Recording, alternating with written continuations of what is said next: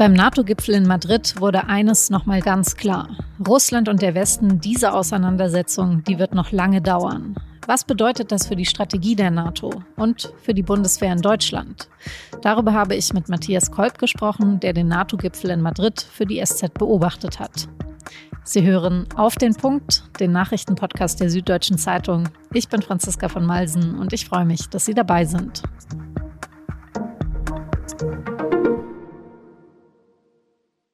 Seit Dienstag sind Vertreterinnen und Vertreter der 30 NATO-Mitgliedsländer in Madrid. Und wenn man die Ergebnisse des Gipfels am Donnerstagnachmittag kurz zusammenfassen will, dann vielleicht so. Die Mitglieder im Bündnis sind so geeint wie nie. Und sie wollen überall in Europa ihre Kräfte ausbauen. Zwei neue Mitglieder kommen dazu, Schweden und Finnland. US-Präsident Joe Biden sagt dazu, Putin wollte Europa finnlandisieren, also weniger NATO. Aber er bekommt das Gegenteil, noch mehr NATO in Europa, weil genau das ist notwendig, um die Sicherheit in Europa zu garantieren. Die USA wollen außerdem deutlich mehr Soldaten in Europa stationieren, plus zwei weitere Kriegsschiffe im südspanischen Hafen Rota. Vier US-Zerstörer liegen bereits dort. Und die schnelle Eingreiftruppe der NATO soll von 40.000 auf ganze 300.000 anwachsen. Das alles zeigt natürlich schon, dass die NATO-Länder sich immer stärker durch Russland bedroht fühlen. Und so formulieren sie es auch in einem neuen Strategiepapier. Die Grundaufgabe der NATO bleibt gleich, die Verteidigung des Bündnisgebietes und die gegenseitige Beistandsgarantie. Neu ist der wieder veränderte Blick auf Moskau. Durch seine aggressive Politik stellt Russland wieder eine Bedrohung für Europa, für die Allianz dar. Es bedroht die internationale Ordnung. Wie reagiert Putin auf die neue NATO-Positionierung? Und was bedeuten die geplanten Verstärkungen für die Bundeswehr in Deutschland? Darüber habe ich mit Matthias Kolb in Madrid gesprochen.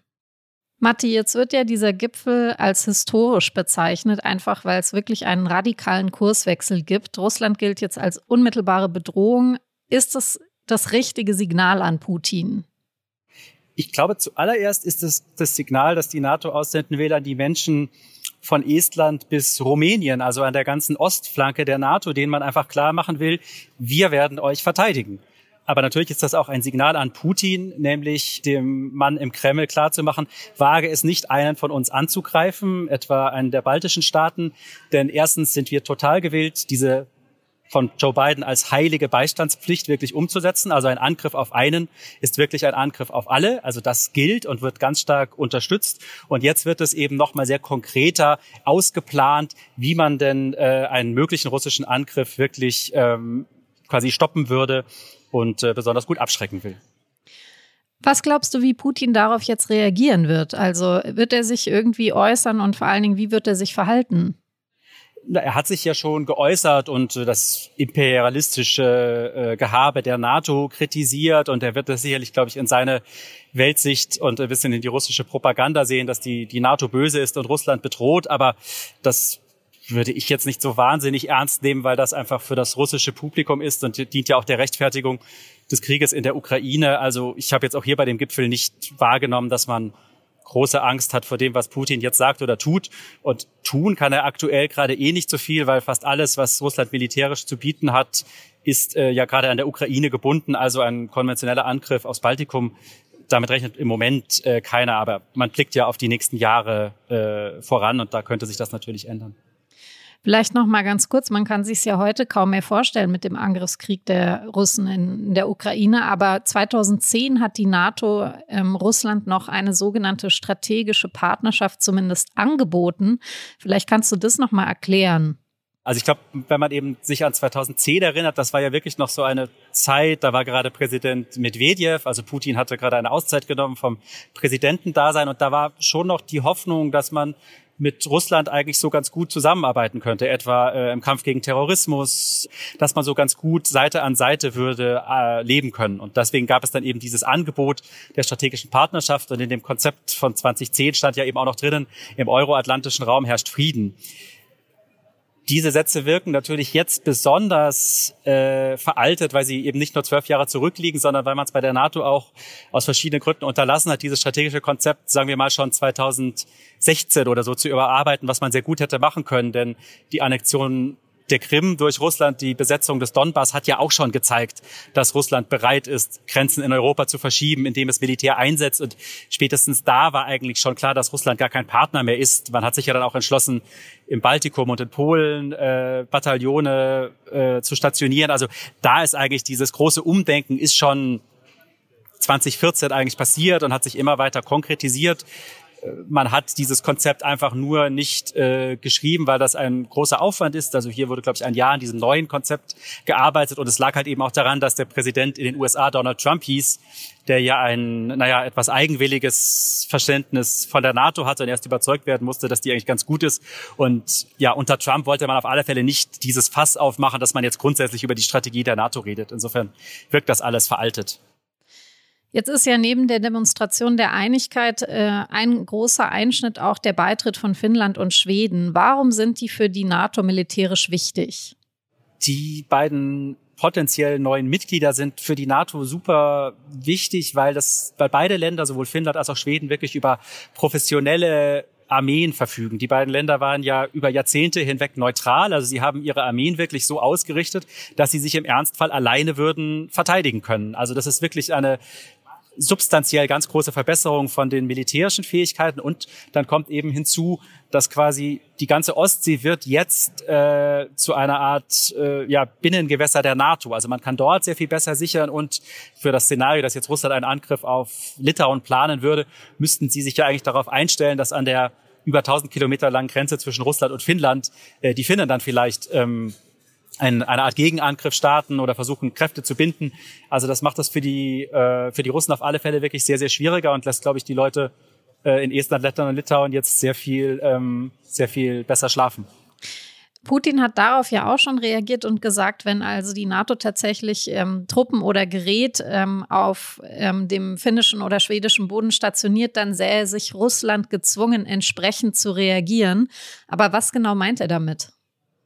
Also meines Wissens, glaube ich, bleibt er da so genau im Wagen, wie, wie du es jetzt halt gerade ähm, zitiert hast. Das ist, glaube ich, eine, ja, eine typische Art der, des, des politischen Geschäfts oder des Säbelrasselns. Das sieht man jetzt in der, in der NATO, glaube ich, halbwegs gelassen, weil, ähm, in Kaliningrad, 500 Kilometer von Berlin entfernt, stehen bereits äh, Mittelstreckenraketen, die nuklear bestückt werden könnten. Also so stark ändert sich die Gefahrenlage da eigentlich nicht. Und es gibt auch andere Aussagen von Putin, der sagt, ach, eigentlich ist mir die NATO-Norderweiterung relativ egal, weil die waren doch eh schon immer eingepreist, dass im Ernstfall würden die die NATO unterstützen. Also ich würde auch jetzt auch nicht sofort erwarten, dass zwei Wochen nachdem die Aufnahme jetzt wirklich dann vollzogen ist von, äh, von Finnland und Schweden in die NATO, dass dann sofort 50.000 äh, NATO-Soldaten in diesen beiden Ländern stationiert werden. Ich glaube, da wird man schon versuchen, mit, mit Maß zu agieren. Und die NATO macht das ja auch jetzt in ihrem neuen strategischen Konzept weiterhin deutlich. Wir sind ein Verteidigungsbündnis. Wir schützen unsere Mitglieder. Wir wollen Russland nicht bedrohen äh, oder angreifen. Wir suchen keine Konfrontation, aber wir treffen halt Vorkehrungen, um äh, die fast eine Milliarde Menschen, die in den NATO-Ländern leben, so gut wie möglich zu schützen. Teil dieser Vorkehrungen ist ja auch, dass die schnelle Eingreiftruppe, die sogenannte, ähm, deutlich ausgebaut wird, also fast verachtfacht von 40.000 auf 300.000. Was bedeutet das denn konkret für die Bundeswehr in Deutschland? Es wird sehr teuer werden. Man wird wirklich ähm, sich darauf einstellen müssen, ganz konkret bestimmte Länder zu verteidigen. Für Deutschland bedeutet das, dass sie ähm, Pläne machen werden, wie man Litauen verteidigt. Es werden hunderte Soldaten immer wieder rotieren, dort mit den litauischen Soldaten trainieren, das Gelände kennenlernen. Es wird einen Brigadegeneral geben, der ähm, darauf vorbereitet ist, diese Verteidigung zu planen. Also das ist schon, das Wort der Zeitenwende fällt ja oft in diesen Tagen, aber für die Bundeswehr ist das wirklich eine Zeitenwende. Und letzter Punkt, das ist, glaube ich, sehr vielen in Politik und Bevölkerung noch nicht so ganz klar. Matti, vielen Dank für deine Einschätzung und schöne Grüße nach Madrid und dann eine gute Rückreise nach Brüssel. Sehr gerne, schöne Grüße nach München und äh, bis zum nächsten Mal. In Deutschland sollen Menschen bald leichter ihren Vornamen und ihr eingetragenes Geschlecht ändern können. Das haben am Donnerstag Familienministerin Lisa Paus von den Grünen und FDP-Justizminister Marco Buschmann verkündet. Die Änderungen sind die zentralen Punkte in einem neuen Selbstbestimmungsgesetz. Nach dem immer noch gültigen transsexuellen Gesetz von 1980 kann man Namen und Geschlechtseintrag nur ändern, wenn die Person dem Gericht zwei Gutachten vorlegt. Diese Gutachten sind teuer und es müssen oft sehr intime Fragen beantwortet werden. Viele Menschen empfinden diesen Prozess als diskriminierend. Nach dem neuen Gesetz soll die Änderung unkompliziert im Standesamt möglich werden. Energie und Lebensmittel werden nach wie vor teurer in Deutschland. Ein weiteres Entlastungspaket lehnt Finanzminister Christian Lindner von der FDP aber erstmal ab. Dieses Jahr stünden dafür keine Haushaltsmittel mehr bereit, sagte er der Wirtschaftswoche. Demnach bliebe es erstmal beim 9-Euro-Ticket und beim Tankrabatt und den Entlastungen, die die Bürgerinnen und Bürger laut Lindner ohnehin erst noch erreichen würden, wie zum Beispiel EEG-Umlage, Kinderbonus und Arbeitnehmerzuschuss. 2023 will Lindner dafür dann die Bezieher der Grundsicherung entlasten und diejenigen, deren Gehaltserhöhungen einerseits durch die Inflation aufgefressen werden, die aber durch ihr besseres Einkommen gleichzeitig in einer höheren Steuerklasse landen. SPD und Grüne, die wollen allerdings zeitnah weitere Entlastungen. Es könnte also Krach in der Ampelkoalition bevorstehen.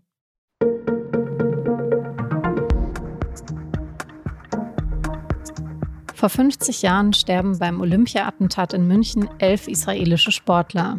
Shauladani und Gad Sabari sind der Geiselnahme damals entkommen und haben überlebt. Meine Kollegen vom SZ-Magazin haben die beiden befragt, wie es ihnen seither im Leben ergangen ist. Das Interview lesen Sie mit einem Abo schon jetzt in der Magazinausgabe von morgen. Redaktionsschluss für Auf den Punkt war 16 Uhr. Produziert hat diese Sendung Justin Patchett. Vielen Dank fürs Zuhören und bis morgen.